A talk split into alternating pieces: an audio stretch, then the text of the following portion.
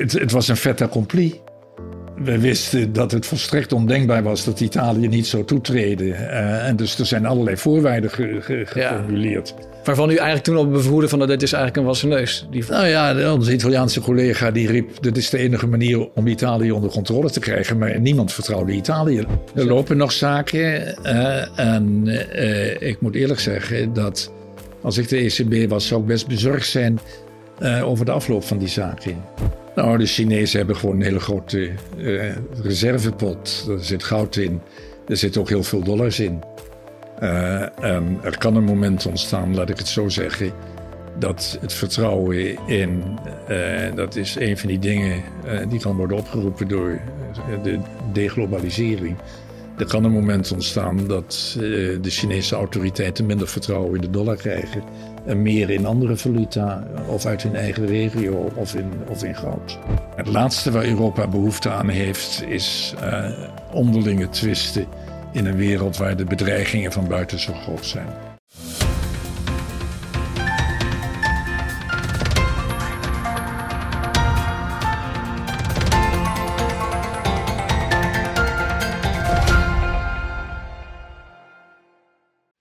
Hallo allemaal, ik ben Paul Buitink en welkom bij weer een nieuwe aflevering van Holland Gold.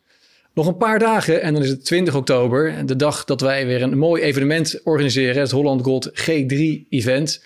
Het gaat over geld en over geopolitiek, wat natuurlijk nu heel relevant is met alle nare dingen die in het Midden-Oosten gebeuren. En ook over groen en over klimaatbeleid. Um, er zijn nog kaarten beschikbaar. We hebben nu ruim 850 mensen die we verwachten. Uh, dus kijk nog even op hollandgold.nl slash evenement 2023 voor kaarten. Er komen ook heel veel gasten uit de podcast show. En uiteraard is er een lekkere bol. Dus hopelijk uh, zien we elkaar dan. Dan mijn gast van vandaag. Dat is iemand die een hele bepalende rol gespeeld heeft de afgelopen decennia in de Nederlandse financiële wereld. Uh, iemand die uh, directeur was van DNB tussen 1997 en 2011. Ook voorzitter van het Baselscomité, verantwoordelijk onder meer voor uh, Basel III-wetgeving. En ook betrokken was als, als directeur in de supervisory board van een aantal Chinese banken. Ik ben bij hem thuis vandaag, Nout Willink. Welkom. Ja, meneer Willink, dank voor de gastvrijheid hier bij u thuis. Ja. erg mooi. En fijn dat u een tijd uh, wil vrijmaken. We hebben een aantal malen contact gehad per mail de afgelopen maanden. En nu hebben we een mooie aanleiding gevonden om met elkaar uh, te gaan zitten. Namelijk um, 25 jaar ECB. U heeft daar een, een, een mening over, over wat er allemaal gebeurd is. Uh, wat er goed gegaan is, wat er niet goed gegaan is, waar het naartoe gaat. En uw Roers heeft u recent samengevat in een groot wetenschappelijk stuk voor de International Journey of Money and Finance. En, en nou, daar gaan we het uitgebreid over hebben. We gaan praten wat er allemaal speelt in de eurozone, terugblikken op het verleden en kijken naar de toekomst. kijk er erg naar uit. Ja, al, al, zijn er op dit moment grotere andere problemen ja, dan 25 jaar ECB terugblik. Ja. Uh, maar goed, uh, het is toch iets uh, wat, wat, wat interessant is en wat uiteindelijk ook heel erg ons leven bepaalt. Er zijn verkiezingen in, in november en het monetaire gebeuren, dat blijft natuurlijk een, een, een punt van zorg. inflatie was hoog, is nog steeds ook hoog als je naar de supermarkt gaat. Dus ik denk goed als we, als we dat inderdaad aanpakken vandaag. Um, laten we beginnen met, uh, met wat, wat basis, wat, wat economische theorieën. Want uh, wat mij altijd wat verbaasd heeft, is dat, uh, dat streven naar die 2% inflatie. als, als, als nuchtere boer denkt dan van ja, prijsstabiliteit zou 0% moeten zijn. Waarom niet uh, eh, 0% als streven in, in plaats van 2%. Ik had recent Jaap van Duin nog gesproken en die, die was het heel met me eens. Die vond het maar onzin. Er is ook geen wetenschappelijk bewijs waarom 2% beter zou zijn dan 0. Uh, eind van de 19e eeuw hadden we hele mooie jaren met, met weinig inflatie of soms zelfs deflatie. Waarom, meneer Wellink, uh, die 2%? Ja, eigenlijk zijn we begonnen als Europese Centrale Bank met iets van tussen de 0 en de 2. en de reden dat je iets meer dan 0 zou kunnen accepteren, dat is dat er uh, meetfouten zijn bij de inflatie, kwaliteitsverbeteringen uh, die niet zichtbaar worden uh, in de prijsontwikkeling. Dus ik denk dat Jaap van gelijk heeft dat je iets van een bandbreedte moet aannemen. En nogmaals, daar zijn we mee begonnen. maar toen gebeurde er iets op een gegeven moment. Ik denk dat dat rond 2003 was toen ontstond er een angst voor deflatie. Ja, dat kwam aangewaaid uit uh, Amerika. Uh, Bernanke bijvoorbeeld uh, sprak zich daarover uit. hij zag het nog niet echt komen, maar de angst was er. Toen hebben wij een discussie in de ECB gehad hierover. En toen zeiden we, nou ja, als er echt een kans is op deflatie, dan moet je zorgen dat je er niet te snel in negatieve prijsstijgingen komt. Want dan kan het proces versneld worden. dus laten we maar ja, onze bandbreedte zeg maar, iets naar de bovenkant oprekken. Maar we hebben toen een felle strijd in de Governing Council gevoerd. moet dat zijn dan 2% en ik weet wel dat, moet dat zijn dan een cijfer rond 2 procent. Uh, dat het ook wel eens 2,5 of 3 mag zijn, als het dan ook af en toe lager is. Ik behoorde tot de groep destijds die zei, nou ja, 2 procent, maar dan wel kleiner dan 2 procent. maximaal 2 procent, maar iets eronder. Nou, die strijd hebben we toen gevoerd. waarom niet rond 2 procent? Dat was omdat zeg maar, we een beetje bang waren dat bepaalde landen die zaten, of bepaalde governors die zaten in de centrale bank, zouden zeggen: ja, als het 2,5 eh, of 3 is, maak je nou geen zorgen, want gemiddeld komen we wel op 2 op twee uit. Maar ja, naderhand uh, is het toch in die richting gegaan dat het 2% is met uh, een doorbraak naar dat het een symmetrisch cijfer is. Ja, want er wordt, er wordt dan gesproken over de angst voor deflatie. Maar als, als je gewoon een man op straat vraagt of, of een ondernemer... Uh, die uh, heeft helemaal geen angst voor deflatie. En een klein beetje onder nee. nul zou toch ook niet, niet, kwaad, nee. niet kwaad kunnen. Nogmaals, die eind van de 19e eeuw hadden we natuurlijk ook heel veel ja. economische groei, reële groei... Met, met een klein beetje deflatie soms zelfs. Ja, dus ik is ben, die angst grond. Ja, ik ben net als die gewone man in de straat dan. Ik herinner me dat ik, ik denk dat het in 1987 was met Dreesman een, uh, een, een, een, toch wel felle discussie op een gegeven moment heb gehad. Want toen gingen de prijzen ook door het nulpunt heen. En hij vond dat vreselijk en dramatisch. En ja, mijn stelling was: waarom maak je nou druk over? Dat is, dan kan een consument meer kopen. Ja. Uh, met, zijn, met zijn inkomen. Het is alleen gevaarlijk als je in een echte spiraal naar beneden zit. Maar er is geen enkele aanwijzing voor. En we moeten ons goed realiseren dat de economie er vandaag de dag ook heel anders uitziet dan in de dertiger jaren. Toen we die deflatoren spiraal gezien ja, hebben. Ja, klopt. Ja. Uh, dus, dus uh, nou ja, en dat is ook mijn standpunt steeds geweest. Toen de ECB begon over uh, angst voor een deflatoren spiraal. En Mario Draghi begon daar steeds over. Hebben we ook gezegd, laten we onze zegeningen tellen. Ja, ja nou, interessant dat u dat inderdaad ook aangeeft. Um, want ik kan me voorstellen dat uh, hoge schuldenlanden, met name dan in Zuid-Europa, juist al uh, baat hebben bij hoge inflatie. Ja. Is het, was het voor hun niet vaak een argument om te pleiten voor een hoger target? Om die schuldenposities uh, beter nee. beheersbaar te maken? Nee, kijk, de, mijn zorg lag, laat ik eerst zeggen, analytisch was mijn invalshoek anders. de lage inflatie en nou zeg ik iets wat, wat mijn collega's uit die tijd misschien niet in dank zullen afnemen. Maar ik had altijd het gevoel dat het minder het gevolg was van ons fantastische beleid als centrale bankiers. dan het gevolg van uh, zeg maar internationale ontwikkelingen. Uh, namelijk gewoon uh, de, het opengooien van de wereldhandel. En het goedkoop invoeren van producten uit met name Azië. En ja, dat is gewoon fijn. Producten zijn dan goedkoper. En maak je geen zorgen over die prijsdaling. Mijn zorg ging ontstaan toen centrale banken dachten dat ze die prijsdalingen moesten tegengaan. En een heel ruim monetair beleid gingen voeren. Uh, en een rente die automatisch toch al om allerlei redenen omlaag ging, nog verder omlaag gingen drukken. En ja, dan moet je door de ontwikkelingen van een jaar heen kijken. En dan moet je je afvragen, wat betekent dat op de langere termijn voor inflatie? Want door allemaal geld in de omloop te brengen, ja, bouw je toch een inflatorpotentieel op. Daar zat, daar zat mijn eh, angst en als ik één cijfer mag geven, Piet Korteweg, mijn opvolger als thesaurier-generaal bij het ministerie van Financiën, maar dat is langzamerhand een halve eeuw geleden, denk ik. Uh, Piet Korteweg heeft eens uitgerekend, als je de geldhoeveelheid in 1999 deelt door het nationale inkomen, eigenlijk het bruto nationaal product. Hè. Dan kom je op het volgende uit. Dan was er 60 cent nodig voor één uh, gulden, of één euro moet ik dan niet zeggen. Ja. 1 euro eh, BBP. Dat is nu 1,14. Dat betekent dat de geldhoeveelheid enorm is Ja. toegenomen. Bedoelt u dan de M3 geldt te veel? M2, M2. Oké. Dat betekent dat de geldhoeveelheid, en kijk, en, en Korteweg zegt, eh, als je dat wil terugbrengen naar dat meer normale cijfer van, van eh, 60 ja, links of rechtsom, eh, dat betekent dat of de geldhoeveelheid moet worden teruggebracht, ja, of de inflatie gaat omhoog. Even aannemend dat het BBP volledig, eh, Ja. dat iedereen werk heeft. Nou ja, en dat is dus eh, eigenlijk het punt waar ik altijd benauwd voor ben geweest. Dat is wat ze dan meer technisch noemen de daling van de omloopsnelheid. Waar allerlei andere oorzaken ook, ook een rol gespeeld hebben. Dat die weer gevolgd wordt door een stijging van de omloopsnelheid. Ja. Dat de mensen weer geld gaan besteden. Ja, en dat is één, niet alleen de, energiecrisis, maar dat is één van de redenen waarom de prijsstijging eh, zo snel omhoog is gegaan. Het beschikbare ja, pot- brandpotentieel. Dus je bent het eens met, met eh, Friedman als die zegt dat inflatie eigenlijk altijd een monetair eh, fenomeen is.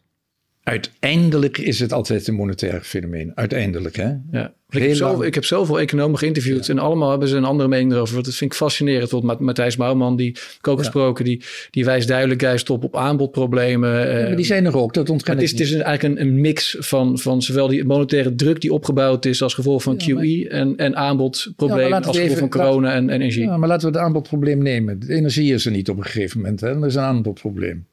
Maar als de mensen toch in staat zijn, ondanks dat aanbodprobleem, eh, Ja. om met het geld dat ze hebben, eh, om de spullen te blijven kopen, dat aanbodprobleem is misschien wel de schuld van eh, de eerste schuld.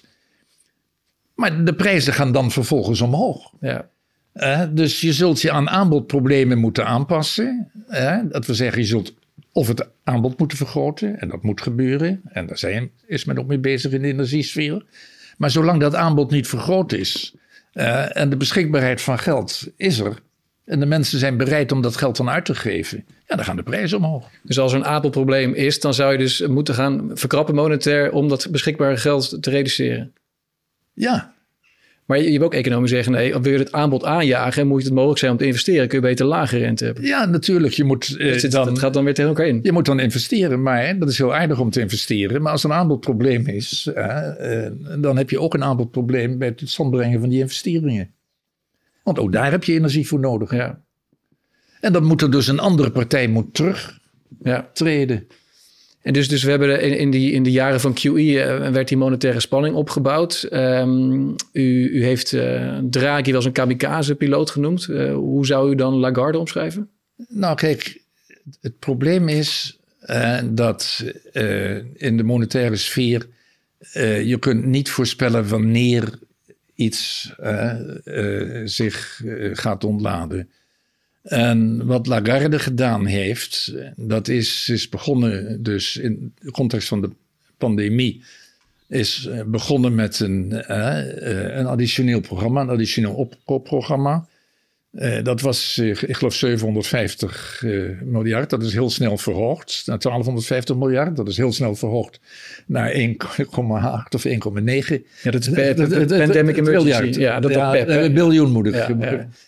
Eh, kijk, ik begrijp dat ze een bijdrage wilden geven aan de oplossing van de problemen. Eh, alleen de uitschaligheid daarvan heeft mij verbaasd. En dit is, eh, ik denk dat wat in de periode van Draghi gebeurt, als, als ik het genuanceerder ga zeggen, ik begreep wat hij in 2014, 15, 16 is gaan doen. Even aannemend dat ja, zijn vrees voor deflatie was serieus. En laten we eerlijk zijn, je weet het nooit helemaal zeker. Nee. Dus ik begreep wat hij aan het doen was. Maar die, vrees, die vrees begreep u toch niet, juist, die vrees voor deflatie? Nou ja, even in de stoel van Draghi gaan zittend. Ervan uitgaan dat die vre- vrees Ja, terecht was. even, even in zijn stoel gaan nog. Maar daarna was het duidelijk dat er geen deflatoren situatie aan het ontstaan was. En daarna is men doorgegaan Ja. eh, met eh, het opkopen. En dat was toch, toch wel erg sterk gelinkt steeds aan het vermijden van problemen in het stelsel. eh, waar te gauw dan renteverschillen zouden kunnen gaan ontstaan. Ja. Dus eh, ik was het niet eens met het beleid over de hele periode, maar ik begrijp de aanvang. Ja. Zo begrijp ik waar uh, Lagarde mee begon. Het was een chaotische situatie. Maar de omvang daarvan was zodanig groot dat ik weer niet begrijp dat men niet eerder heeft gezien de inflatoren risico's die uit het totale beeld konden ontstaan. En overigens, de ECB heeft achteraf toegegeven, er is een studie van de ECB, dat men de signalen van aantrekkende inflatie, uh, en dat begon uh, eigenlijk in de eerste helft van 2021, dat men niet te laat gezien heeft. Dat heeft men eerlijk toegegeven. Ja, dat begreep ik niet zo goed, want uh, er waren allerlei signalen. Ik, ik wijs op die hele ruime monetaire voorziening. Er is ook nog een ander cijfer wat misschien spreekt. Hè? Dat is, ik heb wel eens gekeken naar de besparingen van de gezinshuishoudingen als percentage van het beschikbare inkomen. En zowel in Amerika als in Europa waren die vrij stabiel op een niveau van 10, 11, 12 procent. Precieze cijfer doet er niet toe. En dat cijfer is enorm opgelopen. Uh, die besparingen als percentage van het beschikbare inkomen is enorm opgelopen in 2020 uh, als gevolg van overheidsbeleid en monetair beleid. Je, je moest ervan uitgaan dat op een gegeven moment dat geld weer besteed zou worden. Want die spaarquote was opgelopen naar, noem maar wat, 16, 17 procent van het beschikbare inkomen. Ten opzichte van die 10, 11, 11 procent. Nou, dat is dus wat die boost heeft gegeven aan de economie, maar ook aan de inflatie. Ja. Want dan terug, terugkomend wat u eerder aangaf, als, dat, als er aanbodproblemen uh, zijn, zou je dus juist vooral niet monetair moeten stimuleren. En dat is uiteindelijk wel gebeurd, uh, zowel fiscaal als monetair. Zou je ook niet fiscaal moeten stimuleren dan? Ik denk dat je niet zo zwart-wit moet denken, maar je moet bij de fiscale stimulering moet je toch een beetje oppassen. Want als, als je de aanbodproblemen niet oplost, wat je moet doen is de aanbodproblemen meteen oplossen. Maar je moet je fiscale stimuleringsbeleid moet je toch ook aanpassen aan wat je economie kan genereren aan reële productie.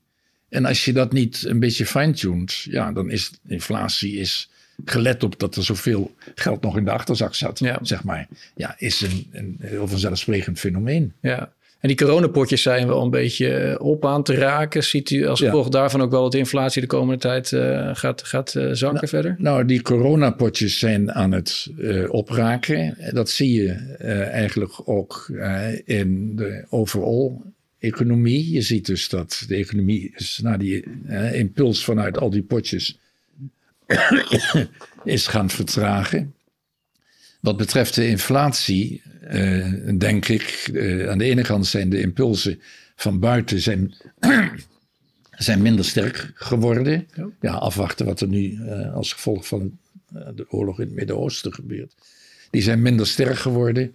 Maar wat ik steeds probeer over te brengen, dat is, men moet zich goed realiseren dat waar er een bias was in de sfeer van de inflatie onder 2% als gevolg van uh, zeg maar de glo globalisering en de goedkope producten uh, uh, uit het buitenland. En misschien voor een deel ook als gevolg van de, de, technologische ontwikkeling.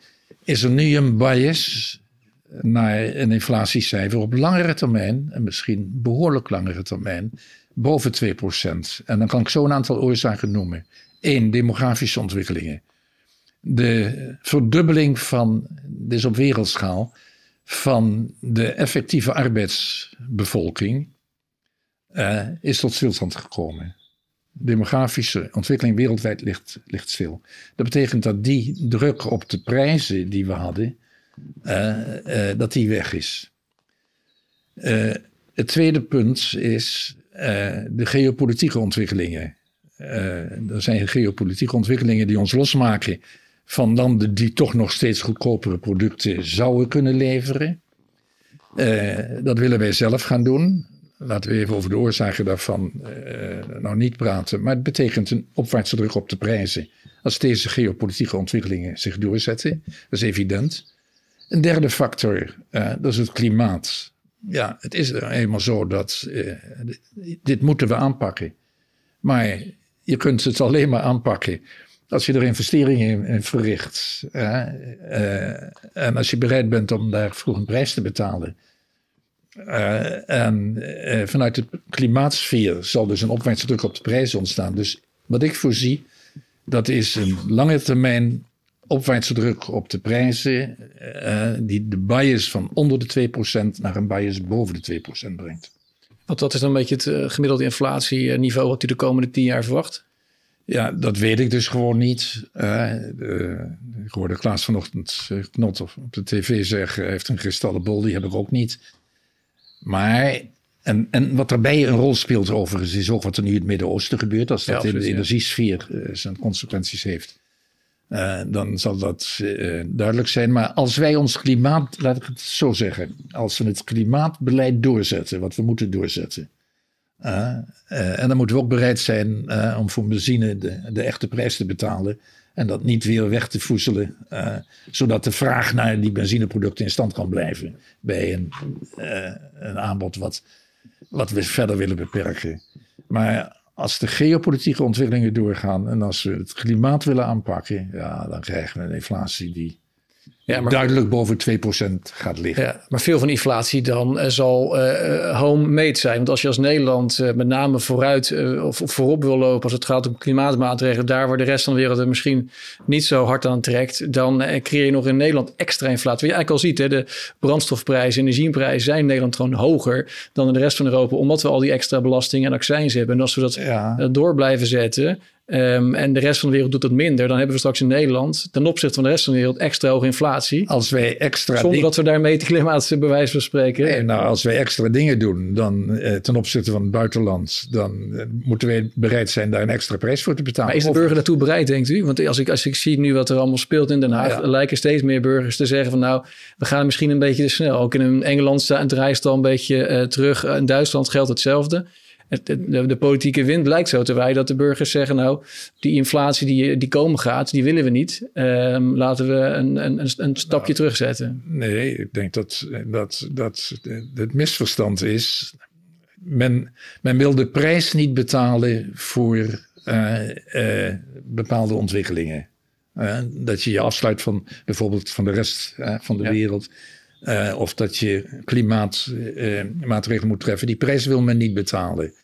Als men die niet betaalt, worden die doelstellingen niet bereikt. Dat is punt één. Maar punt twee is dat ook andere doelstellingen niet bereikt worden. Want als je die prijs niet wilt betalen, bijvoorbeeld in de sfeer van uh, de benzineaccijns, dan blijft die vraag in stand. Maar je moet tegelijkertijd moet je goed realiseren dat dat leidt tot een groter begrotingstekort. Ja. Tenzij je daar belastingen voor gaat heffen. En is een groter begrotingstekort eigenlijk eh, wel zo erg in een, in een, in een schuldenunie waarbij Nederland 47% staatsschuld ten opzichte van BBP heeft en de rest van de Europese partners eh, veel meer? Ben, je eigenlijk niet een gekke Henkie als je als enige in, Nederland, in, in Europa zo'n beleid voert? Italië gaat er weer boven de 5% met een begrotingstekort. Hoe verstandig is het om je eigen burgers eigenlijk uh, strak aan de beurs te houden, terwijl je, je, je partners daar, daar niet aan doen. Hoe handig is dat? Nou, kijk, ik denk dat de hele discussie voor een deel uh, op een verkeerde manier gevoerd wordt. Uh, een begrotingstekort moet passen in de economie. En het lage begrotingstekort dat wij in het verleden hadden, paste in de Nederlandse economie. En dat was een asset. Dat was een asset omdat we daarmee ook de volgende generaties niet belasten. Maar de structuur van onze economie was zodanig dat wij ons een laag begrotingstekort konden veroorloven. Uh, je moet dus de link leggen tussen de omvang van het begroting. Ik praat dus even niet over Europese regels nu. Je moet een link leggen tussen de omvang van het begrotingstekort en, uh, uh, en je economie. Onze economie draait op volle capaciteit op dit moment voor wat betreft de arbeidsmarkt. En dan kun je wel zeggen, we gaan het begrotingstekort verder vergroten. Dat is leuk, want we hebben een lager cijfer uh, dan, uh, dan andere landen in Europa. Het enige wat je dan doet, is in je eigen land gewoon extra inflatie, meer inflatie, meer inflatie creëren. Dus het startpunt steeds behoort te zijn, past uh, een begrotingstekort in je economie. En dan in het verleden, ik ben ooit nog voorzitter geweest, maar dat is meer dan 40 jaar geleden geloof ik, van de studiegroep begrotingsruimte. en, en ook bij de economische deskundigen van de SER hebben we wel eens gezegd Uiteindelijk past de omvang van een begrotingstekort zich aan bij, bij je economie.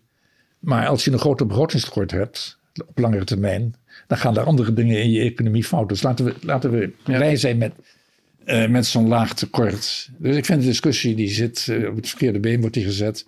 En dan komt er nu bij dat in Europa de regels uh, zijn geformuleerd. Uh, en die regels houden in uh, dat het onder de drie heel duidelijk moet, moet zijn. Eigenlijk dik onder de drie. Ja, maar dat gebeurt natuurlijk al heel lang niet. Nee, omdat die andere landen uh, inderdaad een probleem hebben. En ook een probleem voor de toekomst steeds creëren. Maar ik heb nooit op school geleerd dat als een ander een probleem heeft dat je er verstandig aan doet om hetzelfde probleem voor jezelf te, te, creëren. Ja, als het een probleem voor jezelf moet je het niet doen. Maar als je, ik gebruik dan meer eh, ook de, de analogie met, met een feest waarbij iedereen dronken raakt op een gemeenschappelijke rekening en zelf blijf je nuchter.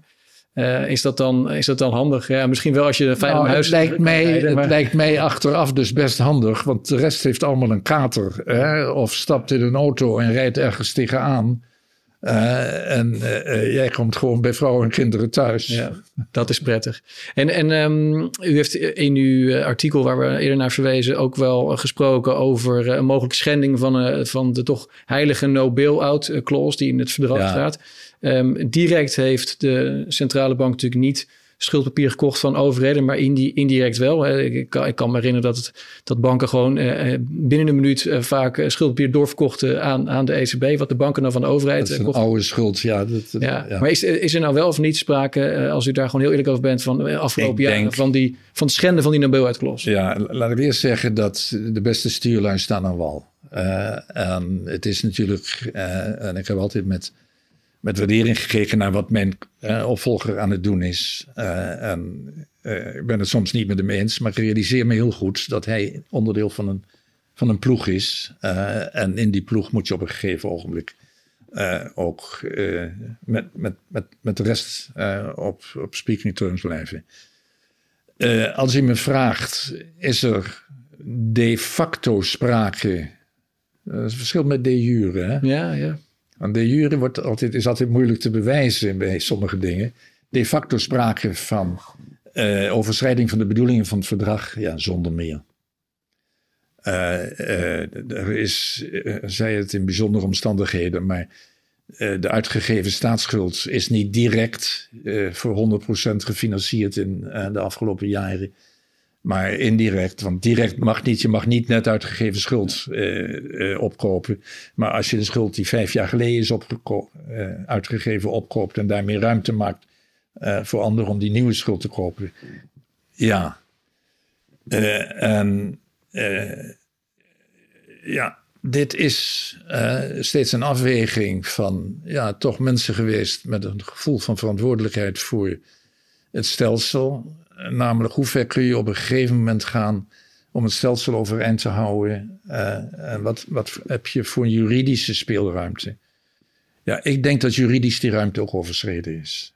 Ja. Uh, en, kijk, het, er is, een, er is een, is een groot probleem. En dan raken we ook aan de aanpak van het begrotingsbeleid in Europa. Er is een groot probleem, namelijk dat elke keer als er spanningen ontstaan uh, in de economie, dan zie je in Europa zwakke broeders, zie je met hogere rentestanden geconfronteerd worden. Dan komen er renteverschillen op overheidspapier tussen landen tot stand, die eigenlijk die zwakke landen niet kunnen dragen.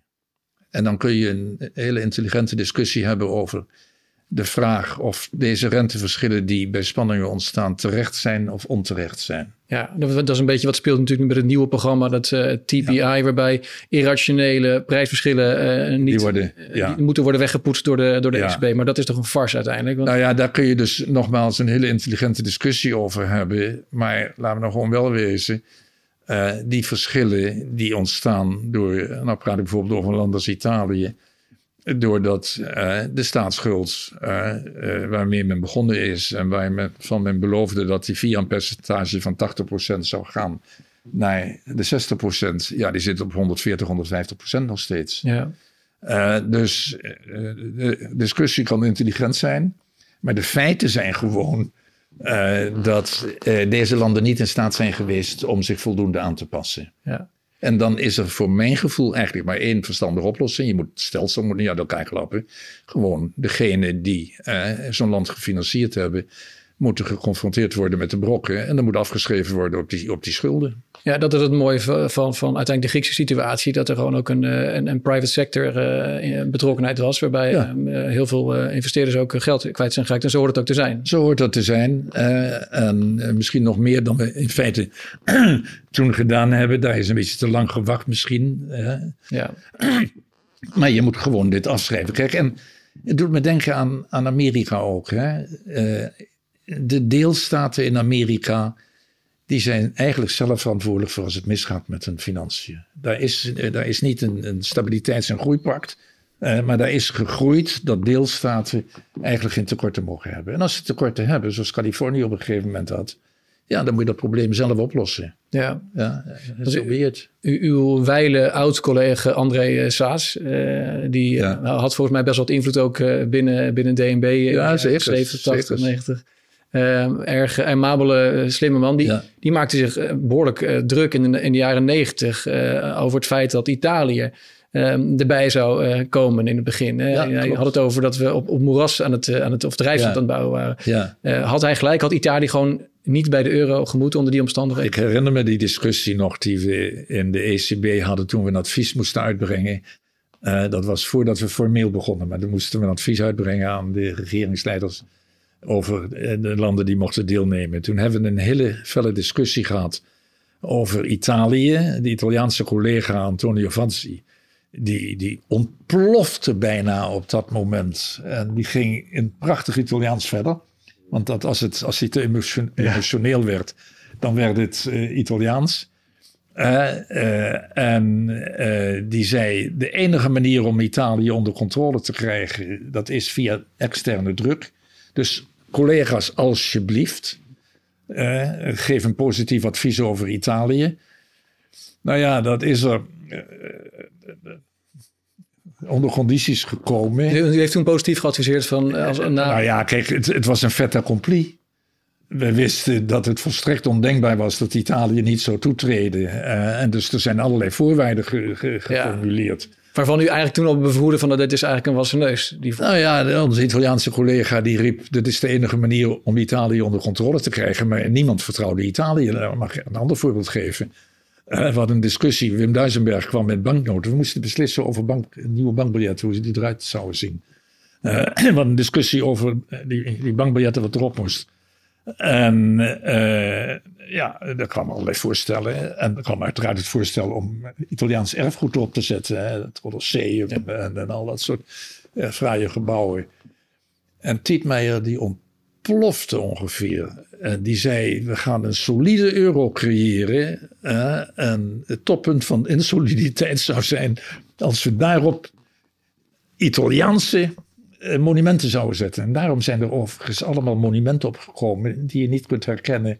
Uh, en die, oh, dat is de die, die zijn geslachtsloos gemaakt. En Wim Duisenberg, toen kwam, en toen, toen zei ze tegen, tegen uh, Tietmeijer, en wat wil jij er dan op hebben? En toen zei Wim Duisenberg tegen mij, hij wil vast Adenauer of zo erop hebben.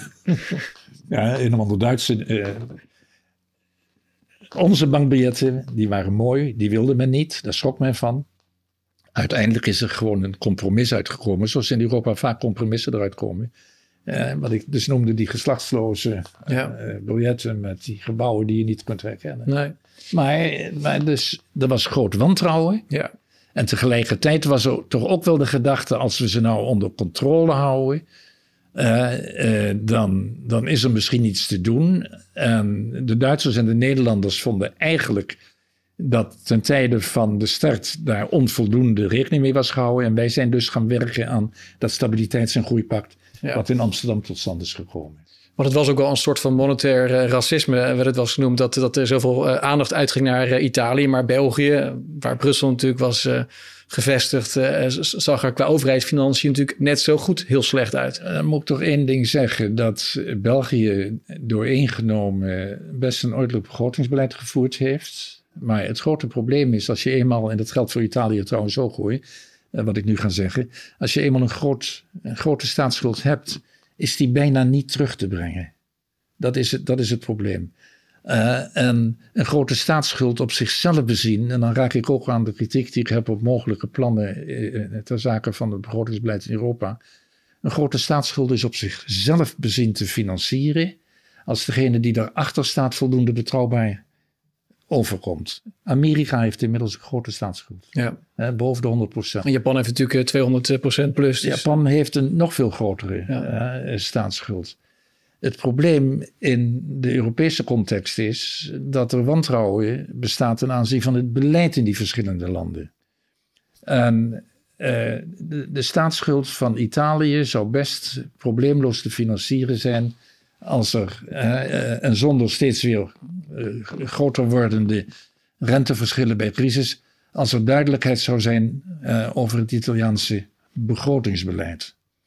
Mijn bezwaar tegen de ontwikkelingen, voor zover ik die dan gezien heb in de discussies in Europa, dat men, is dat men te veel praat over een sustainable uh, schuldquote, die dan geleidelijk omlaag moet, maar vooral niet te snel. Want het, nee, mijn, mijn, mijn punt is gewoon, jongens, vergeet nou even de staatsschuld en maak je hard voor het begrotingstekort.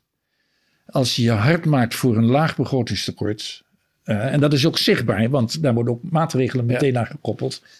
Uh, dan maken de financiële markten zich niet meer zoveel zorgen over de staatsschuld. Want dat papier, dat kunnen ze dan veilig in beleggen. Ja, maar met, met een hoge staatsschuld, bijvoorbeeld meer dan 100%, iedere procent meer rente is een procent meer begrotingstekort. Ja, maar dus Italië gaat uh, nu wel in de problemen komen als die rentes lang ja, hoog blijven. Maar daarom is dus het begrotingstekort in die landen wordt moeilijker. Ja. En daarom is er alle aanleiding om regels ten aanzien van het begrotingstekort te verscherpen en niet ten aanzien van de staatsschuld. Want als de regels ten aanzien van het begrotingstekort verscherpt zijn, is dat met inbegrip van de problemen die groeien ten aanzien van rentelasten. Uh, en die rentelasten overigens zullen dan minder invloed ondervinden van renteverschillen bij crisis. En ik vind het pikante in Europa uh, op dit moment dat het land dat het meest ordelijk is met zijn uh, begrotingsfinanciën, Duitsland, dat die een schuldenbremse heeft die loopt via het begrotingstekort. Want ze hebben in de grondwet vastgelegd dat het begrotingstekort buitengewoon omstandigheden daar gelaten uh, dat dat niet meer dan wat is het 0,5% mag zijn. Zwitserland, uh, ook een ordelijk financieel land. Zwitserland zag op een gegeven moment zijn staatsschuld uit de klauwen lopen. Is niet gaan filosoferen over dit moeten we puntje voor puntje omlaag brengen. Is een schuldenbremse gaan invoeren. En die staatsschuld, uh, sorry, is een, een, een via is een begrotingsbeleid uh, gaan invoeren, waardoor die staatsschuld harde regels ten aanzien van de begrotingsomvang, waardoor die staatsschuld vanzelf omlaag ging. Dus het pikante is dat de landen die het meest orde op zaken hebben, dat die de strengste begrotingsregels hebben.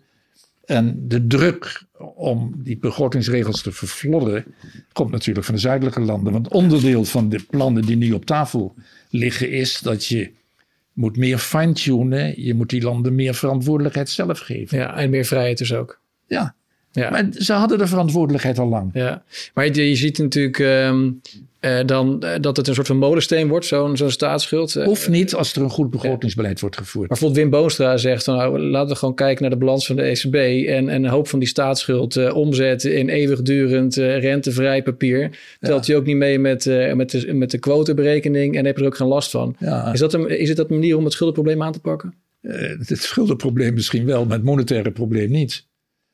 Want de ECB heeft al dit geld uh, in, in de circulatie gebracht.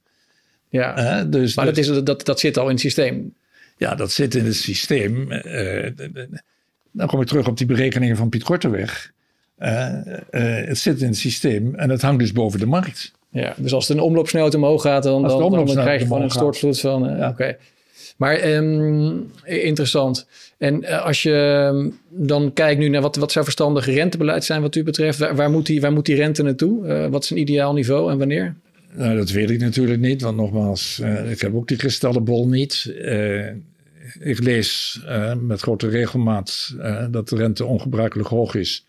En dan vergeet men even dat die ongebruikelijk hoog is ten opzichte van een periode waarin de inflatie ongebruikelijk laag was. Ja. Dus als de inflatie weer wat, wat hoger wordt. Hè? En zeker als hij dus die bias heeft uh, boven de uh, 2% die ik verwacht op de langere termijn, los van grote volatiliteit die op korte termijn kan optreden. Ja, ik vind de, de rente van 4, 5% van de centrale bank als beleidsrente helemaal niet gek. Nee. Waar, waar, waar kan die naartoe wat u betreft? Nou ja, dat hangt er wat, vanaf wat er nu gebeurt. Maar kijk, permanent wordt gedacht van uit een verleden waar die rente zo laag was. Maar eh, neem even een cijfer. Als de rente 5% is en de inflatie is 5%, is de reële rente nog steeds nul. Is geld de facto, zeg maar gemiddeld, want het werkt natuurlijk ja. verschillend uit, is geld gratis. Ja. En in een economie eh, vervult rente een sturende functie. Uh, moet allokeren uh, het geld naar aanwendingen waarin het rationeel gebruikt gaat worden. En dat betekent dus dat rentestanden van 5% of zo helemaal niet gek zijn. Nee, maar van de 5% is het wel uh, een, een, level waarop Italië uh, last heeft. Uh, vorige ja, de schuldencrisis was, was 7% volgens mij waren de, waren de rentes op Italië. Toen kwam op een gegeven moment Draghi in 2012 met Whatever It Takes. er is natuurlijk nu een nieuw programma beschikbaar, TPI. Um, Transmission Protection uh, instrument. Uh, wordt dat, ja, maar het enige wat u zegt is dat we ons niet willen aanpassen aan de normale situatie. En wat ik dan zeg is, als je niet wilt aanpassen aan de normale situatie, continueer je een abnormale en bouw je verder uh, aan een toekomstig uiteindelijk groter probleem. Ja, dus, dus gewoon de rente moet wat langer hoog blijven, aanpassen aan, aan de, rente zal langer hoog blijven, is mijn stelling. Ja, ja, ja maar dat, dat gaat dan ook, zoals Knot ook aangaf van de week, naar de Kamer tot, tot mogelijke problemen leiden. Want hoge rentes doen pijn bij, bij banken, bij bedrijven, bij consumenten. Die pijn moet dan op de koop toenemen. Ja, maar, maar kijk, pijn. Faillissementen, werkloosheid. Ja, maar kijk, iedereen heeft het over. we, hebben, we hebben ons alles veroorloofd in het verleden. voor wat betreft, zeg maar, geldelijke uit, uitgaven. Uh, en uh, we zijn vergeten dat er een soort conjunctuur is. Je hebt tijden dat je boven de trend ligt en je hebt tijden dat je onder de trend ligt. En tijden dat je onder de trend ligt, loopt de werkloosheid op. En tijden dat je boven de trend ligt, heb je krappen. Een heel krappe arbeidsmarkt. We praten steeds over een zachte landing. Terwijl we vergeten dat een zachte landing ben je zelf aan het uitsluiten als je voor die tijd een beleid voert dat een zachte landing steeds ingewikkelder maakt. Uh, dus dus uh, ja, natuurlijk. Er zijn twee dingen. Ik, toevallig heb ik vanochtend een stuk van Klaas Knots gezien. Je hebt een normalisatieproces wat aan het plaatsvinden is. En tijdens dat normalisatieproces moet je oppassen, want er zijn allerlei dingen zijn er fout gegroeid. en je moet de kans geven om aan, de, aan de rest van de economie om zich aan te passen aan de nieuwe omstandigheden. Oké, ze hebben fouten gemaakt, ze hebben verkeerde beslissingen genomen. Je bent er zelf misschien mede schuldig aan geweest. Maar tijdens dat normalisatieproces moet je wel rond blijven kijken. Maar dan moet je vervolgens concluderen dat na dat normalisatieproces je weer in een wereld terecht bent gekomen die anders was van dan de laatste twintig jaar. Ja. Uh, en dat ja, bij die wereld weer gewoon uh, hoge rentestanden horen. En ja, dan bedrijven dus niet meer op de pof kunnen blijven lenen tegen rentestanden van nul. Dus ja, dan krijg je faillissementen. En dan ga je werkeloosheid bij tijd en wijle. Het is ook heel moeilijk, denk ik, om de juiste rente te bepalen als, als, als comité. En eh, de, de wereld is enorm complex, is alleen maar complexer geworden.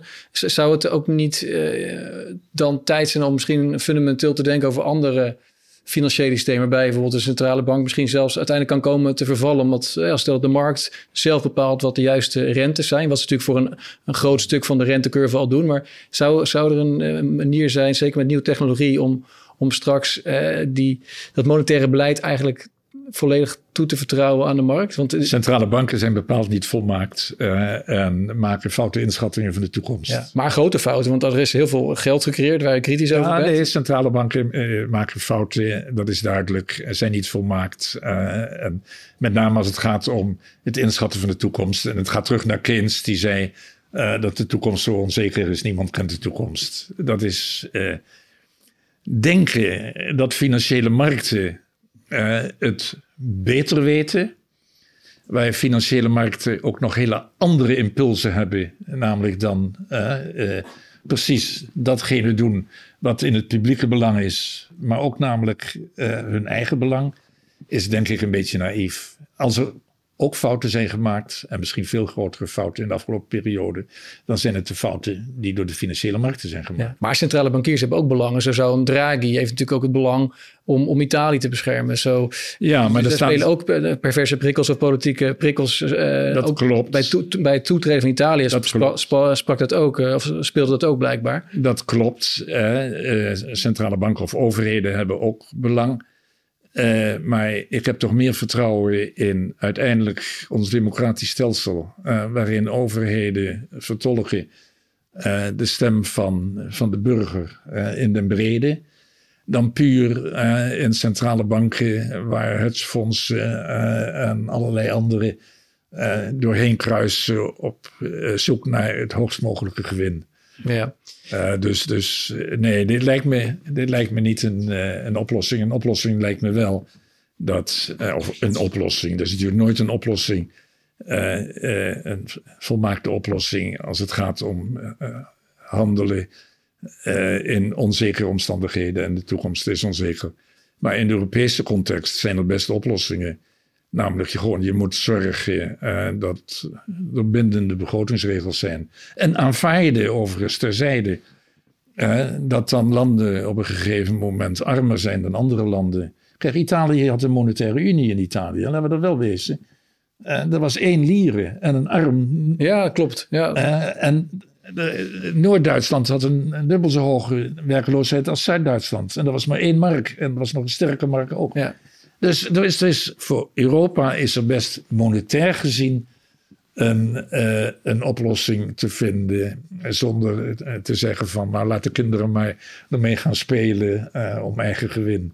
Maar ja, enerzijds zegt we moeten als, als volk dan op democratische wijze vertrouwen hebben in het feit dat de centrale bankiers uiteindelijk de juiste beslissing nemen voor het, het, voor het grotere geheel, voor, voor de maatschappij. Maar tegelijkertijd constateren we net wel dat bijvoorbeeld zo'n no-bailout clause toch ook niet alleen de facto, maar, ah, maar de jure ik heb, het iets, ik heb het iets genuanceerder gezegd. Ik heb gezegd dat eh, vanuit een verantwoordelijkheidsgevoel dat men heeft voor het geheel. En daar vervolgens bij een inschatting van eh, mogelijke gevolgen. Men de grenzen van de wet is eh, gaan opzoeken. En naar mijn oordeel, maar uiteindelijk moeten daar ja. rechters over oordelen. Die grenzen bij tijd en wijle heeft overschreden. Maar dat is vanuit een verantwoordelijkheidsgevoel gebeurd. Voor het geheel. Dat is iets anders hè, dan als een, hè, een partij in een particuliere sector vanuit de verantwoordelijkheid voor zijn eigen ja. centen thuis uh, bepaalde dingen aan doen is. Dat is echt iets anders. En er speelt natuurlijk een aantal juridische zaken in, in Duitsland uh, bij het uh, Constitutionele Hof. Um, de, de Europese rechter heeft uh, tot nu toe iedere keer beslist van nee, het, de, de QE-programma's zoals die zijn uh, neergezet waren proportioneel en, en, en, terecht. Lopen er momenteel nog? Uh, er lopen nog zaken. en ik moet eerlijk zeggen dat als ik de ECB was, zou ik best bezorgd zijn over de afloop van die zaken. met name omdat nu zichtbaar is geworden dat, want een van de uitspraken van de Duitse rechter was op een gegeven moment je mag je niet storten in een avontuur waar de financiële consequenties voor de begroting niet helder zijn. Dat is een van de uitspraken geweest. Nou, ik sluit niet uit dat de rechter nu zegt, gelet op de grote verliezen die de Bundesbank gaat, gaat leiden. De Duitse rechter zegt, ja, dit was constitutioneel, of jullie het nou leuk vinden of niet, Europa.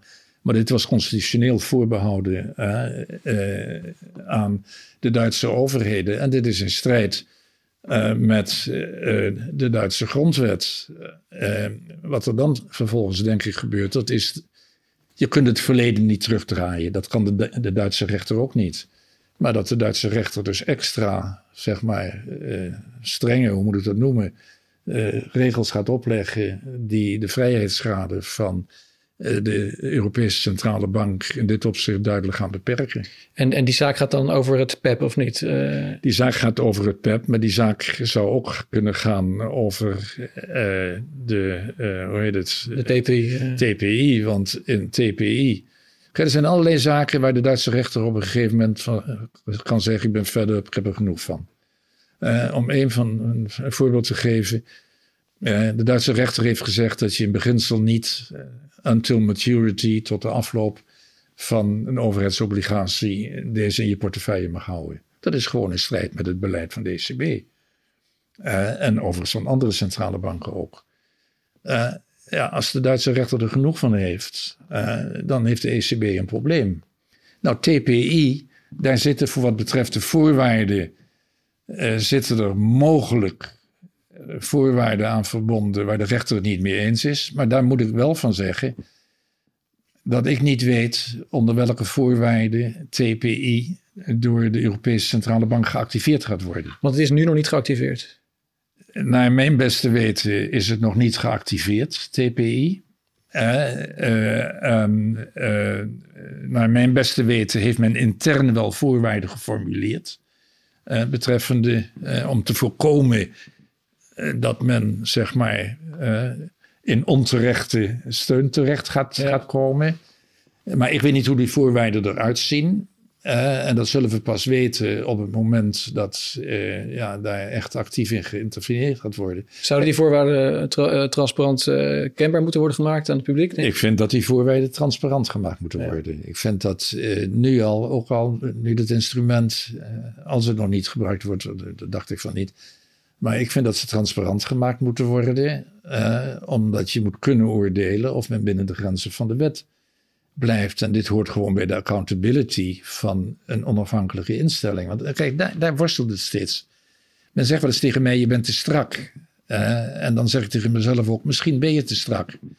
Maar we hebben in Europa heel bewust een extreem onafhankelijke centrale bank gecreëerd. Waar ik voorstander van was, gelet op de ingewikkelde, zeg maar, noem het constitutionele situatie in Europa. Hè? Eh, omdat er nog niet echt één Europa is. Dat hebben we gedaan. Uh, en daarmee hebben we als het ware democratische legitimatiemiddelen. Uh, die een minder, afhankelijke, een minder onafhankelijke centrale bank heeft. Die hebben we aan die centrale bank ontnomen. En op goede gronden in de Europese context. Mm, als ik streng ben, dan is dat om die onafhankelijkheid in stand te houden.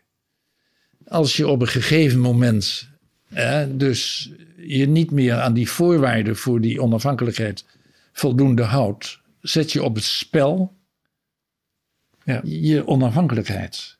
Dan zit je in een ander kwadrant. Maar nu we zo onafhankelijk zijn als centrale bank, moeten we ons wel ook zo accountable mogelijk en transparant mogelijk naar wat we doen opstellen ten opzichte van de buitenwereld. En daar hoort gewoon bij: dit is ons instrument. Want laten we wel wezen, waarom TPI? We hebben een instrument gewoon. Hè? Eh, dat heet dan het OMT.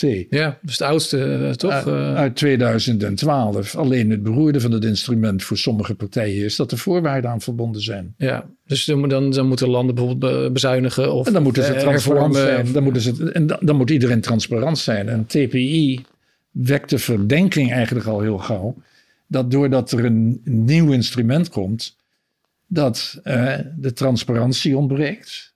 Uh, en dat je uh, toch vrijheidsgraden aan het creëren bent voor opkoopprogramma's die eigenlijk niet sporen met wat je primaire verantwoordelijkheid is. Ja. je mag geen economisch beleid voeren. Dat is voorbehouden aan lidstaten.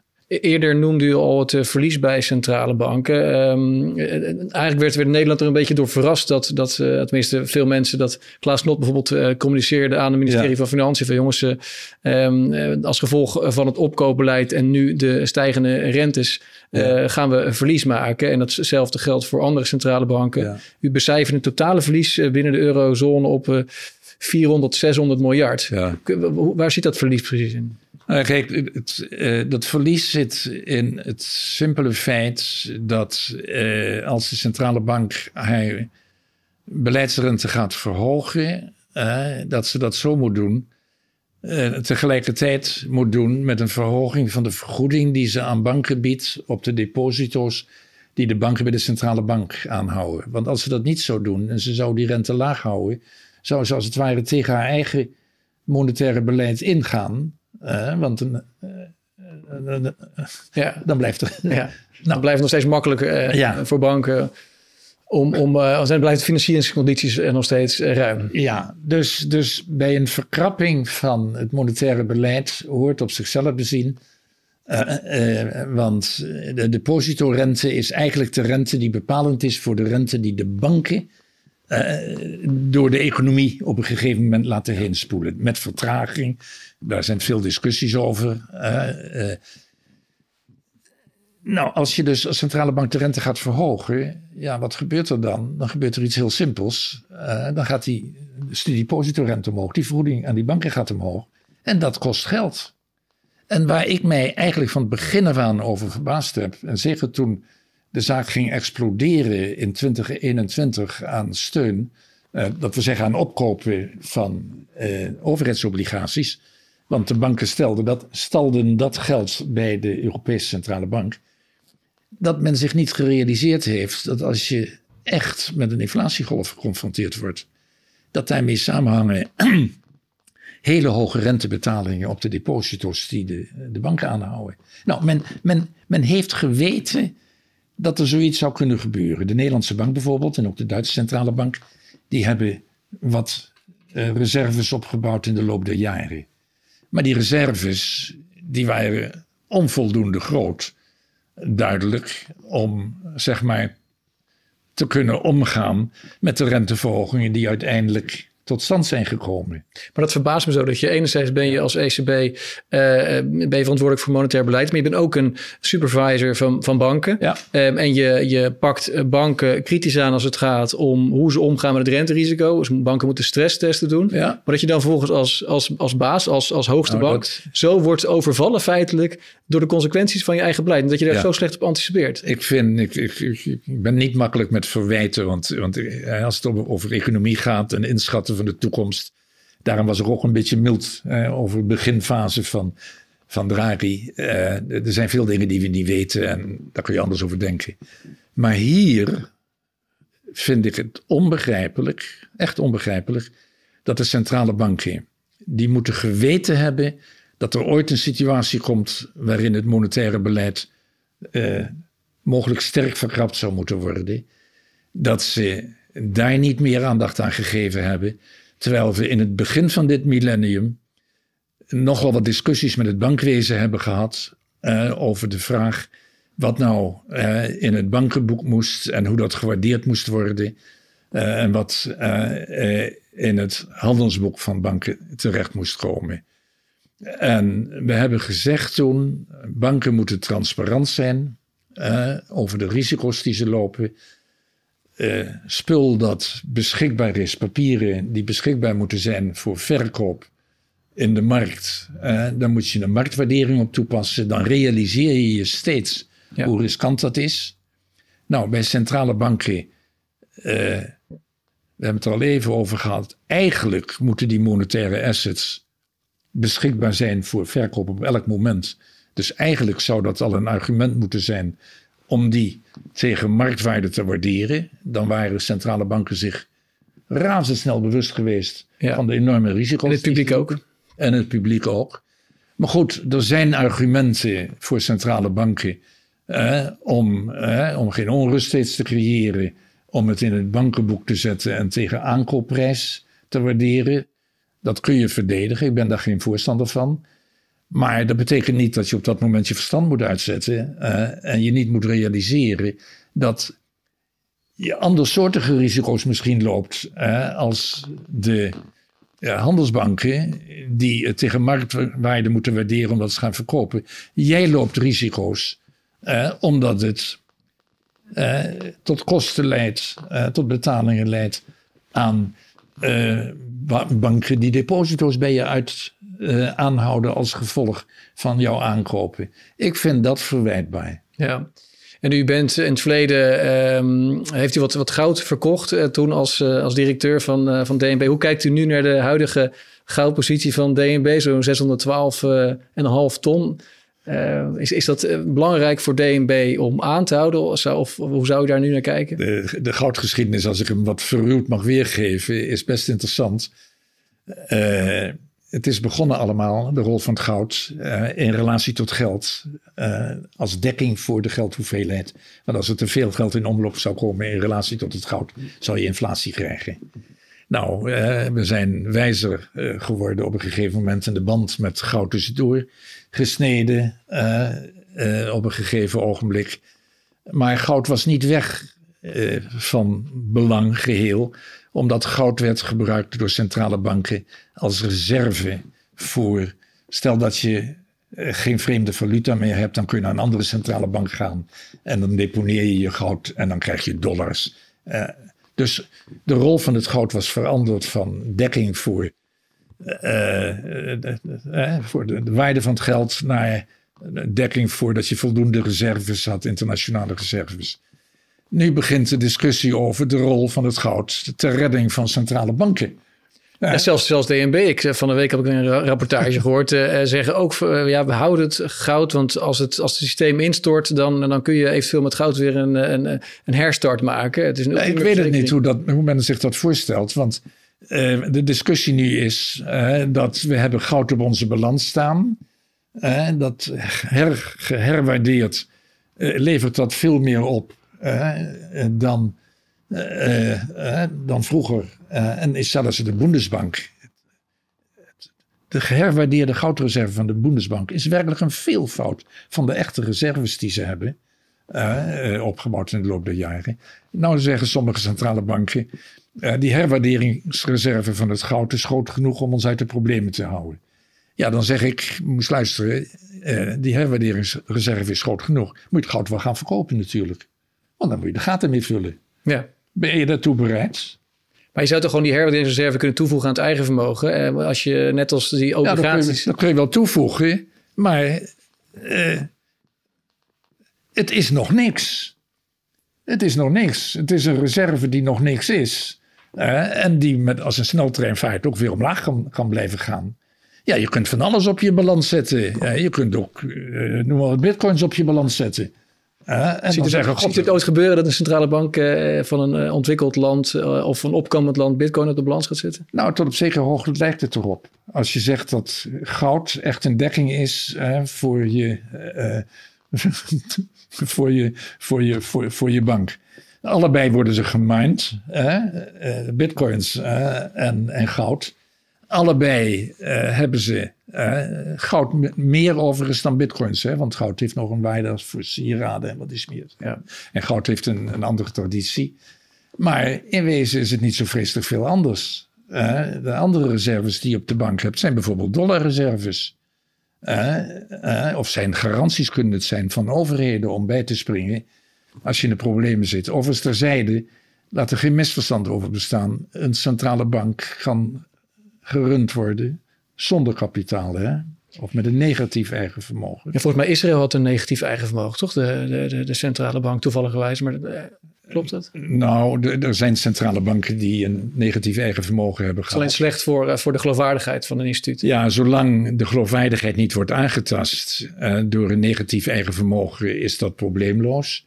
Een klein probleem is wel dat de centrale bank steeds hebben gezegd dat ze een goed eigen vermogen moeten hebben om betrouwbaar te blijven. Ja, ik kan me het eh, helemaal voorstellen dat je als eh, centrale bank echt een slechte voorbeeld geeft omdat je een negatief eigen vermogen hebt. Maar hoe kijkt u dan naar de. heeft ook, eh, we gaan niet te veel over China praten, want daar gaan we nog een keer een andere aflevering aan wijden. Ja. Maar u, de Chinezen hebben wel behoorlijk wat, wat goud geaccumuleerd de afgelopen jaren. U bent veel in China geweest. Werd daar, werd daar met u over gesproken, ook over waarom ze dat doen? En, en vindt u het logisch? Nou, de Chinezen hebben gewoon een hele grote uh, reservepot. Er zit goud in. Er zit ook heel veel dollars in. En er kan een moment ontstaan, laat ik het zo zeggen, dat het vertrouwen in, uh, dat is een van die dingen die kan worden opgeroepen door de deglobalisering. Er kan een moment ontstaan dat de Chinese autoriteiten minder vertrouwen in de dollar krijgen meer in andere valuta of uit hun eigen regio of in, of in goud. Ja, inderdaad. En mission creep maakt u zich ook zorgen over? Ik, ik zag recent een, eh, een emotionele Frank uh, Elderson van de ECB op zijn geliefde ter scheling um, bijna tranen plengen over het klimaat. Is dat iets waar de ECB zich mee bezig moet houden? Nou, je moet die dingen altijd eigenlijk, en, en, in een discussie wordt het vaak wat minder genuanceerd. de ECB heeft één taak. en dat is gewoon prijsstabiliteit. En daar hebben ze eigenlijk maar één instrument voor. Het monetaire beleid, het rentebeleid. En die rente kun je op verschillende manieren dan beïnvloeden, maar dat is het ene instrument. Laat ik zeggen, op school heb ik al geleerd dat je, een, les van Thunberg, dat je niet meerdere doeleinden moet nastreven met één instrument.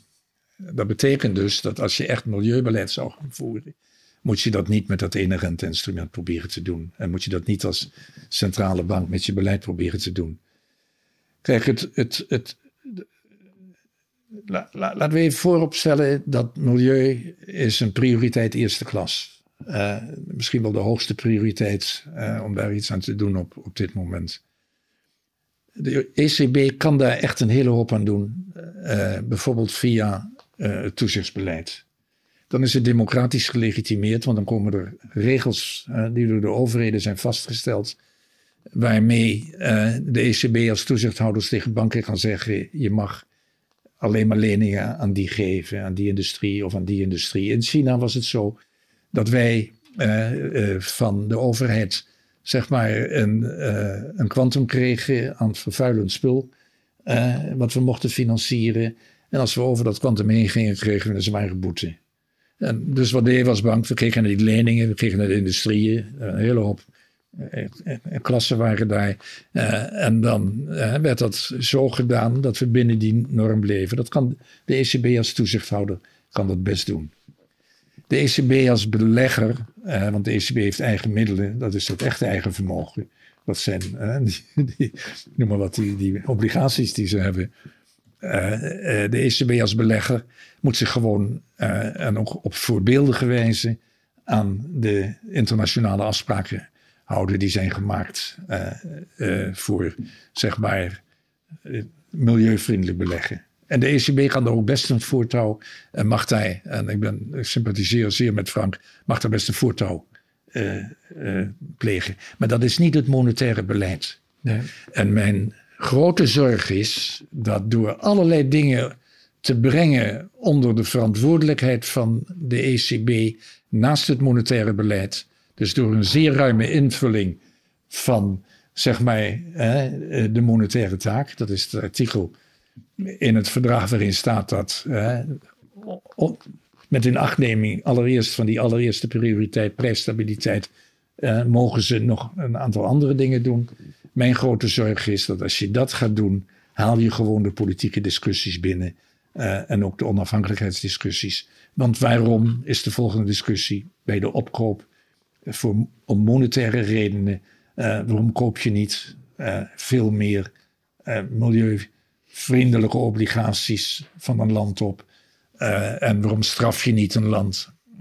ja, het wordt een glijdende schaal. Je kan daar steeds. Glijdend, dit is een volstrekt glijdende schaal. Ja, ja. en in mijn artikel heb ik ook gezegd: kijk, elke stap denk je te kunnen rechtvaardigen en lijkt redelijk. Uh, uh, tot je merkt dat je aan het geheel verkeerde station bent, uh, op het geheel verkeerde station bent aanbeland. Maar dan is het te laat. Ja, want u gaf in 2016 aan dat we eigenlijk op een point of no return zaten. We zijn inmiddels zeven jaar verder. Ja. Is dat, hoe, hoe, hoe, kijkt u daar nu op terug? Op, nou, daar kijk ik nog op dezelfde manier op terug. Namelijk dat point of no return, dat hangt ook samen met de eerdere opmerking die ik maakte. Toen zijn we doorgegaan met als centrale bank met wanhopig te proberen de inflatie naar 2% te krijgen. Niet onderkennend dat de oorzaak van die lage inflatie gewoon een gezonde, uh, lage invoerprijsontwikkeling was. Gevolg van de globalisering. En we hebben ons volgestopt met monetair munitie. materiaal. En kijk, wat ik verkeerd voorspeld heb is ik had verwacht op een gegeven moment uh, dat er iets zou gebeuren. Je zag het ook uh, optreden. en 2019, toen zag je de economie verzwakken. De laatste kwartalen negatieve cijfers in sommige landen al. Ik heb niet voorspeld dat er een coronacrisis zou komen die tot een volledige omwerping van het beleid heeft geleid. En tot die additionele stimulering waarmee de economie is blijven groeien, waardoor de economie is blijven groeien. Maar dat is eigenlijk toch een vorm van uitstel van executie. Want je ziet de effecten uh, van het te ruime monetaire beleid. Dat zul je blijven zien in de komende jaren. En overigens zul je ook de effecten van de pandemie blijven zien. Want ik had verwacht dat de pandemie sterker de economie zou vernielen. De overheden hebben daar buitengewoon fors ingegrepen. En eigenlijk ook hele goede dingen gedaan hoor. Uh, maar voor een deel is het uitstel van executie. En wat je nu ziet, uh, dat is dat uh, het IMF bijvoorbeeld, dat nu bij elkaar geloof ik is, of komt, dat dat voor de middellange termijn duidelijk lagere groeivoorspellingen voor de wereld, de laagste in de laatste twee of drie decennia voorspelt. Ja, bij een relatief hoge inflatie. Ja. Uh, dus, dus, dat leidt tot sociale druk. En, en, dat leidt tot sociale druk. Maar in, in een situatie waarin juist je van die economie meer eist door die ombouw, zeg maar, naar een moderne nieuwe economie, klimaatneutraal en uh, voldoende gedigitaliseerd en wat is meer, wat is meer zij. Um, uh, bijna afronden, maar ik, ik, voel me ook nog even af. Um, uh, als we terugkijken naar het begin van de, van de euro-periode, eigenlijk nog voordat we de euro ingingen, heeft u in, in, uh, in 99 heeft u wel eens aangegeven toen met de gulden dat er, er een mogelijke wijze moest die toen worden gerevalueerd, maar dat heeft u toen niet gedaan. Maar uiteindelijk was dat ook een beetje een, een politieke afweging die u toen moest maken. Um, een politieke afweging. Je zit in een club en die club die moet er samen uitkomen. En, uh, uh, en er was besloten dat er een monetaire unie zou komen. Uh, en ik denk dat, ook als je er achteraf naar kijkt, dat we hebben een enorm overschot op de lopende rekening gekregen in de loop der jaren. Dat het gevolg van de ontwikkelingen is geweest per saldo dat Nederland gedurende al die jaren een te lage uh, eigenlijk een, een, te laag, een te lage valuta heeft gehad. Ja, was on, de, euro, de, de, gulden was ondergewaardeerd in de jaren ja, 90. Eigenlijk. Maar nogmaals, en ik zou dat niet een, direct een, een, politieke discussie willen noemen. Het is, je zit op een, op een, ja, op een schaakbord. Ja, dat is misschien dan het verkeerde woord. Maar je moet samen moet je een, nieuw, uh, een nieuwe set van waarden ontwikkelen voor je valuta. Die je niet objectief kunt vaststellen en waar zoveel variabelen in zitten, dat ergens wordt het prikken op een gegeven moment. Ja, want in het artikel zei dat het, uh, dat het een politiek gevoelige beslissing zou zijn geweest om de gulden toch uh, te revalueren ten opzichte van uh, de marken en, de andere munten.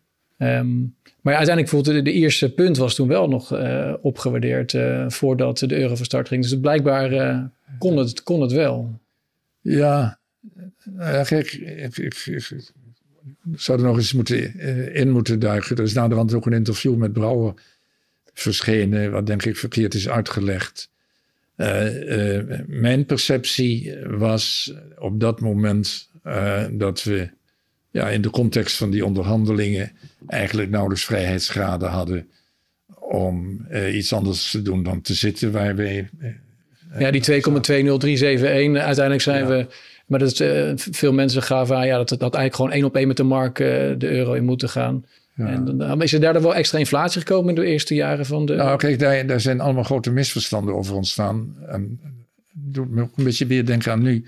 Toen wij in uh, 2002 overgingen op de bankbiljetten, toen ontstond een enorme discussie over de introductie van de bankbiljetten leidt tot additionele inflatie.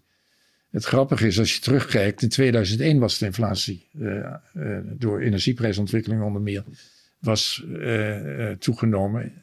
en in 2002 is de inflatie teruggelopen na de introductie van de euro. terwijl de perceptie en de gevoelsinflatie was juist dat alles omhoog ging. en daarmee raak je aan een punt waar ik nog wel wil maken. Er zijn mensen die zeggen, ah, wat kan het schelen? Ook geleerden die zeggen, ach, neem, neem 4% inflatie, dat kan ook. Hoge inflatie leidt al gauw tot gevoelsinflatie die nog hoger zit. Dus de perceptie van de mensen uh, is dan anders. En dat hangt samen met hoe de hoge inflatie verdeeld is. Het is een gemiddeld cijfer. En als die hoge inflatie het gevolg is van hoge voedselprijzen uh, en lage prijzen van een hele hoop luxe goederen, dan zijn er toch een hele hoop mensen ongelukkig. En de spreiding dus van de inflatie, uh, als je te makkelijk over accepteer nou meer dan 2%, dan accepteer je ook een grotere spreiding en accepteer je ook alle uh, daarmee verbonden problemen. Ja. Maar ja, als we, als we natuurlijk uh, de, de gulden hadden opgewaardeerd. Ja, maar dat is as is verbrande turf. Ja, ja. Laatste, laatste vraag, meneer Wellink. Uh, we hebben in het vorige gesprek per mail hadden het nog even over Um, is het nog verstandig om na te denken over een plan B?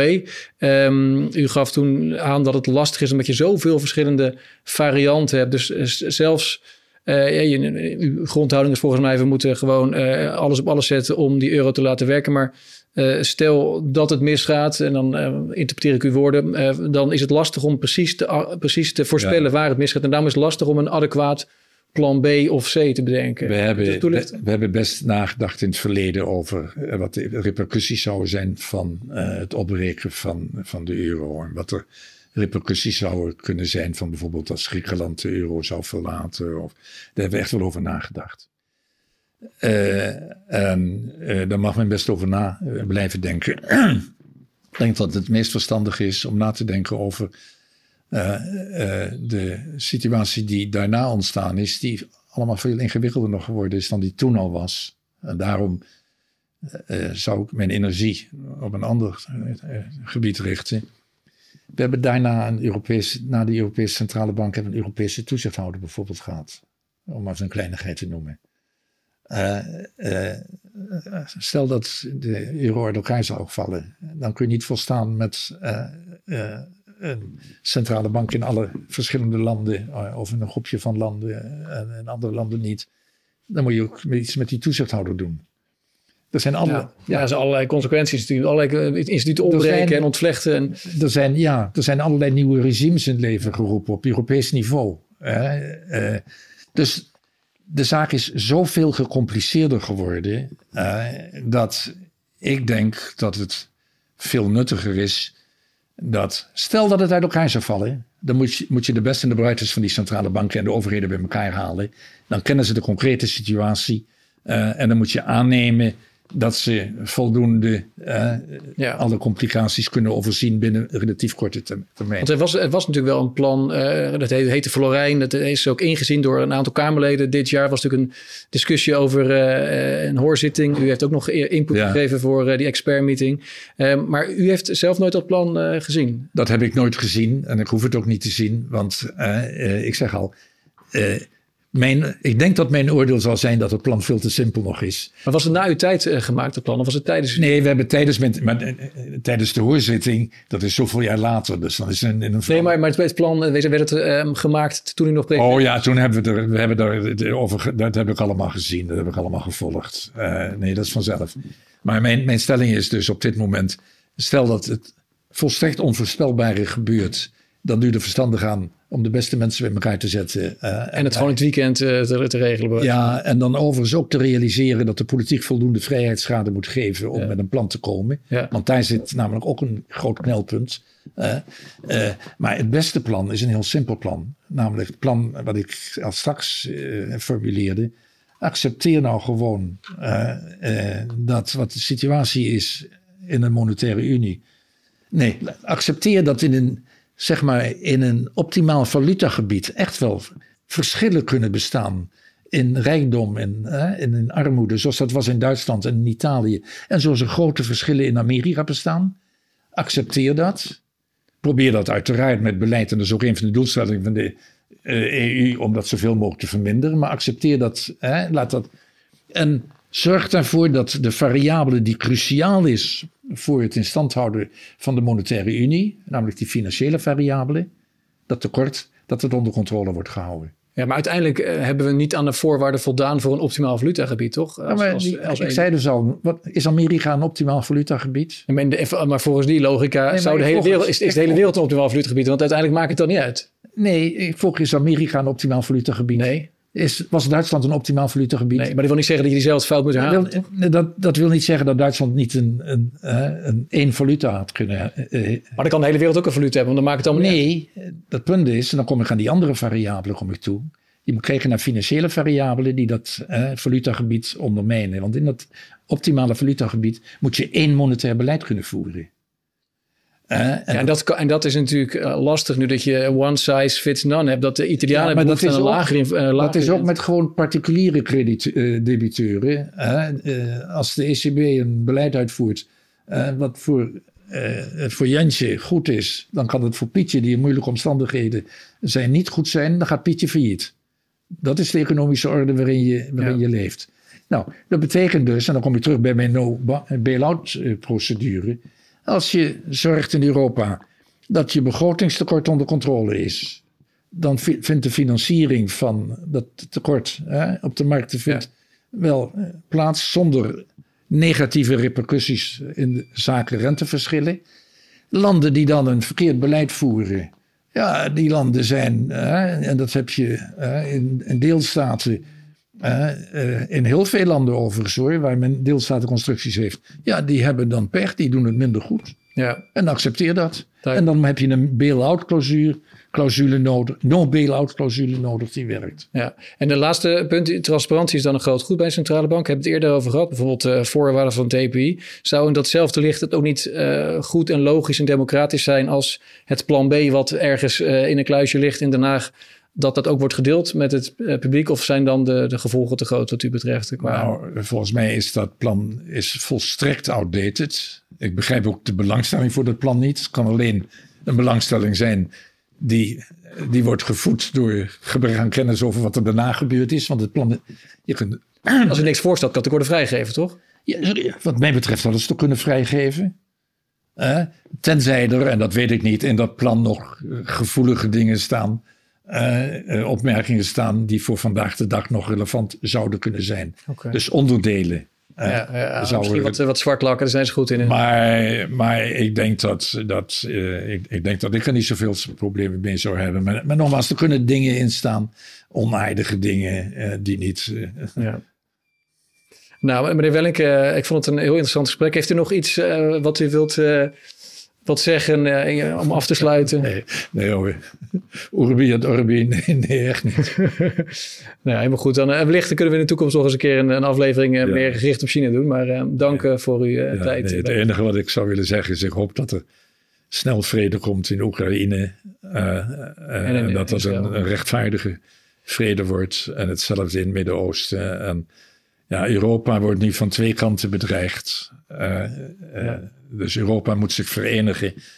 En het laatste waarin ik persoonlijk geïnteresseerd zou zijn, dat is uh, in uh, een discussie over of de euro nou moet doorgaan of niet. Die moet doorgaan. Uh, de ECB moet doorgaan. De regels moeten we misschien wat aanpassen.